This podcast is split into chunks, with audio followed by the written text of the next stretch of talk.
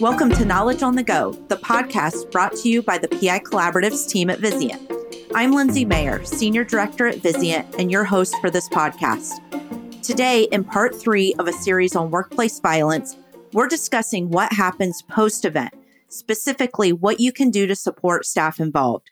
Joining us today is Heidi Bowen, Behavioral Health Program Manager with the University of Kansas Health System in Kansas City, Kansas. Welcome to the podcast, Heidi. Thank you, Lindsay. I appreciate being here. Heidi, what was the case for change at Kansas to really take a deep dive and focus on addressing the care of staff after these type of events? So in July of 2021, we completed a survey with our staff to understand more about their perspectives of workplace violence. Each year, we do complete the Culture of Safety survey. Through this survey, we were able to learn from our staff how supported they felt after a behavioral event. And we asked specifically Did you receive support from unit's leadership? We also provided the opportunity for them to add any open ended comments that they wanted to to indicate who they did receive support from if it wasn't unit leadership. What we discovered through this survey was that there were some inconsistent practices related to providing support we learned that there are units that do a really good job of providing this support. However, there were some opportunities identified. Thanks for sharing that, Heidi. And we all realize how important it is to gain the voice of the customer. So, anything else that led your team to really put this to the forefront? Yes. So, our people, our employees, are a key aspect of our formula for success at our health system we can't take great care of our patients if we're not taking great care of our people. So, prioritizing their well being is something that is an absolute priority to our health system. So, the reason that we wanted to put this to the forefront is that we know that events of workplace violence are continuing to increase across the healthcare industry, and we are experiencing that also in our place. And we wanted to make sure that we were connecting staff with the resources they need to reduce the stress and trauma that result from these events. So I know that most of us that have worked on this topic know that workplace violence events are grossly underreported and it's still really difficult to get staff to feel comfortable reporting these type of events. Can you tell us about the awareness campaign that you've instituted at Kansas? Yes, I am happy to share. So, in April of 2021, during Workplace Violence Prevention Month, we had worked closely with our marketing team to have a campaign that focused on workplace violence prevention. So we had an internal facing campaign for employees and an external facing campaign for our patients and our visitors. So the internal facing campaign was You Report, We Support. And essentially, what that was conveying to staff was how important it was that they reported episodes of workplace violence. We made sure we defined what workplace violence was, and then we also shared with them how to report. So we did this through signage, but then we also had some videos to show staff how to go in and put an event report in for an episode of workplace violence. And then also made sure that they were aware of the nurse triage line. So if there was an injury, they would also need to report that injury to the nurse triage line. We also implemented the Safe Place for Healing campaign. And on that, that was signage that was outward facing for our patients and visitors so they would understand that we're a safe place for healing. And I feel we all know that in order to have a safe place for healing, you really have to have that zero tolerance for workplace violence. And on our signage, we list out what we consider disruptive behavior and we let people know that this is not acceptable and charges may be filed. So, in order to communicate this campaign to our staff, we did take out our candy cart. So, it's this big blue cart filled from top to bottom with candy. And we do include some healthier options because staff enjoy healthier options as well. But it attracts our employees, and then we're able to share the information with them. We also have some corporate communication that we utilize. We have a Take 10 video that comes out several times during the week, and we were able to have a couple of presentations to talk about the importance of workplace violence prevention and the importance of reporting. And this signage that we have is now permanent. when we took the candy cart around, we had some posters to post up on the units, but now we have more permanent versions posted throughout the health system. So, Heidi, once you rolled out the campaign, what was the next step for your team? Well, we wanted to make sure that we were taking care of our employees. We wanted to address the debriefing process and make sure that we had a standardized approach for the debriefing and support of our staff. So, our plan is to create a guide and it is almost in final form. And so, what this guide includes is specific steps for what to do when there is an episode of workplace violence. It addresses what the department leader needs to do immediately for the perpetrator violence as well as the staff member involved, and then also what to do 24 hours to a week after the event, and then after that to provide that continued support. And then we also wanted to make sure that we provided resources to our staff. So part of this guide includes some tools for our staff, and it is called the Roadmap to Resilience. And on that roadmap, it contains important information about four really great supportive programs for our employees. And those include our employee assistance program. And we recently transitioned to a new one in January, and our employees can actually receive up to eight counseling visits per event that they need those resources. It also includes information about our HOPE program, which is our second victim peer support program. And so, if employees would like additional support internally, they can get connected with a peer supporter who can help them cope with the event of workplace violence.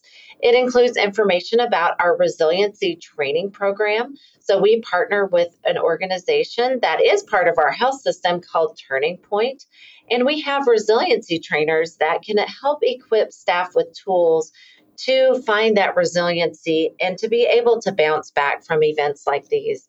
And then it also includes information about our employee wellness program, which connects staff with the eight pillars of wellness and helps meet staff where they're at with what they need to do to improve their wellness.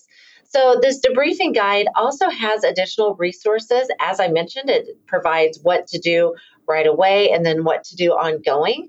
We did include some information about stress first aid, which is a framework that improves recovery from stress reactions, both in oneself and in coworkers. What we really liked about Stress First Aid is that it's public domain. It was designed for healthcare workers, and the training to learn the tools for Stress First Aid are only 30 minutes. So we wanted to use that to be able to provide that resource for leaders to be able to help support our staff when they experience workplace violence. Thanks for that, Heidi. And I know we've talked previously about how you check in with staff post event. Can you tell us a little bit about your pilot program, the Patient Navigator? Yes, we are happy to tell you about a pilot program. We did a two week pilot in January for any employee who has experienced any type of employee injury. And the reason we did every injury is we wanted to evaluate the support process in general. During those two weeks, we did have three employees that had workplace violence injuries that were reported to our nurse triage line. And so, what we did, we had Jill Velasquez, who is our leader of our Workplace Violence Prevention Committee. She called staff to check in on them to make sure that they were doing okay and to see if they need any resources. If she did have to leave a voicemail, she would follow up with the staff with an email. And nine times out of 10, staff would call back and they expressed how thankful they were that they were checked on after this type of event.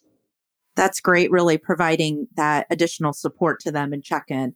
Heidi, I know you've had some pretty significant COVID surges over the past couple years, like many other organizations, and you had to actually pause this work. So, where are you at in the process right now, and, and what's next? We are putting the final edits on our guidebook for leaders.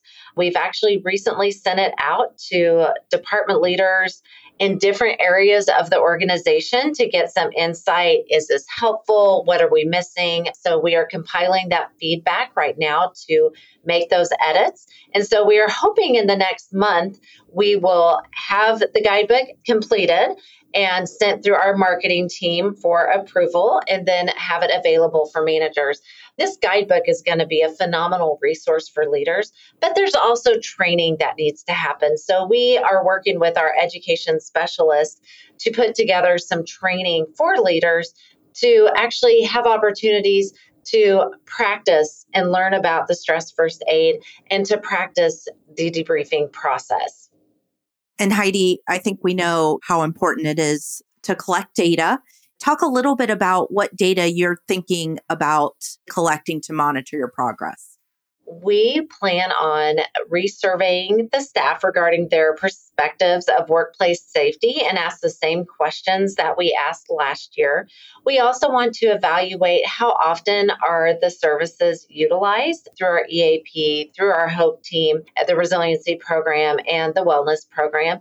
And then we also want to look at turnover. Throughout the literature, you can see that workplace violence can lead to stress, it can lead to burnout, and it can lead to people leaving their organizations. And we know everyone comes across barriers. So, can you tell us a little bit about what barriers have you and your team come across so far? So, a couple barriers that we have come across. One would be time, but we are overcoming that barrier now, and we're thankful for that. I do think another barrier is really developing that comfort of leaders being able to provide that support because workplace violence can be very, very traumatic and stressful for the employees that are victims of that. So it's developing that comfort and that skill set and being able to provide that support. But we're hoping to overcome that barrier through appropriate training of our leaders. And finally, Heidi, share what lessons you've learned so far from putting together this process. Well, we know that it is so important to equip leaders with the tools to be able to support their staff. Our staff have said clearly that they need support after these events happen. Everyone does cope with traumatic events in a different way, but we want to make sure that staff have a standardized response and that they know that they're cared about and that they know that there's resources available to them should they need them. Thank you for sharing your work on this important topic. Heidi, we know staff are the most important resource in healthcare, and it's really great to hear about the efforts to support them in these difficult situations. So, Heidi, thank you so much for being here today. I really appreciate taking the time to discuss the importance on this topic. Thank you. Glad I could participate. Thanks again to Heidi Bowen for speaking with us today and to you for listening. For Vizient's PI Collaboratives team, I'm Lindsay Mayer. Please join us for more knowledge on the go. Subscribe today, like us, or send us your comments at picollaboratives at vizientinc.com.